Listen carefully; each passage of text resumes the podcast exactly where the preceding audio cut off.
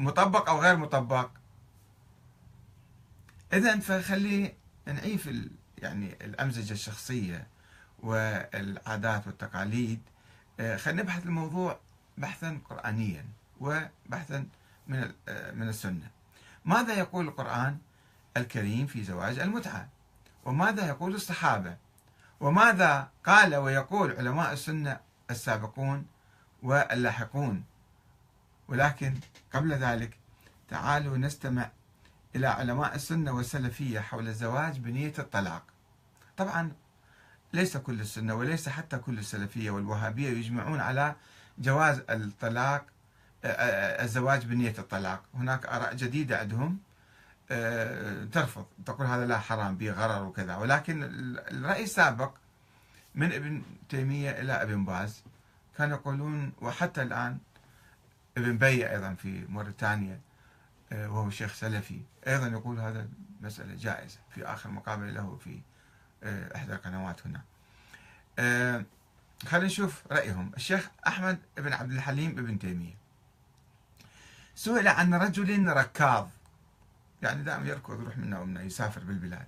يسير في البلاد في كل مدينة شهرا أو شهرين ويعزل عنها ويخاف أن يقع في المعصية. فهل له أن يتزوج في مدة إقامته في تلك البلدة؟ وإذا سافر طلقها وأعطاها حقها أو لا؟ هذا الزواج يجوز أو ما يجوز؟ وهل يصح النكاح أم لا؟ الجواب يقول ابن تيمية له أن يتزوج لكن ينكح نكاحا مطلقا. بالعقد ما يقول مؤقت سوي عقد دائم. نكاحا مطلقا لا يشترط فيه توقيتا بحيث يكون إن شاء أمسكها. وإن شاء طلقها وإن نوى طلاقها حتما عند انقضاء سفره. وإن نوى طلاقها حتما عند انقضاء سفره كره في مثل ذلك. هذا مكروه ولكن مو حرام ولا العقد باطل. وفي صحة النكاح نزاع. ولو نوى أنه إذا سافر وأعجبته وأمسكها وإلا طلقها جاز ذلك. يعني محاولة الالتفاف على الموضوع. جاز ذلك. وأما أن يشترط التوقيت فهذا نكاح المتعة الذي اتفق الأئمة الأربعة وغيرهم على تحريمه.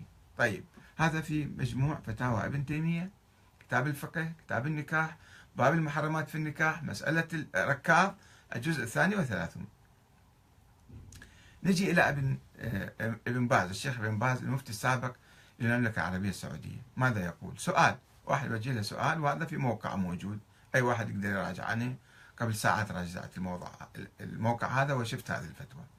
سؤال أنا موظف مغترب في المملكة في مدينة الرياض وأنا سوري الجنسية أرغب التزوج بطريقة زواج بنية الطلاق فما حكم الإسلام في هذا؟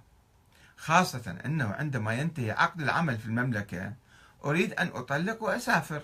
أفيدوني أفادكم الله. جواب إبن باز.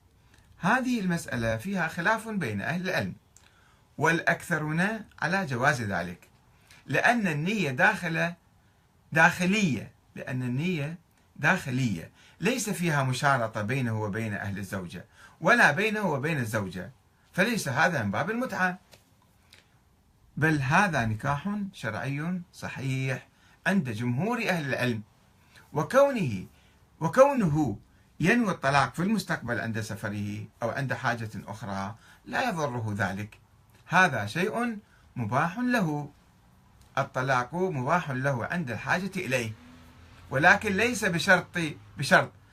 أما إذا شرط عليه ذلك أنه يطلق في وقت كذا بعد شهر كذا بعد شهر أو بعد شهرين بعد سنة أو اتفق على ذلك هذه المتعة المحرمة لا يجوز.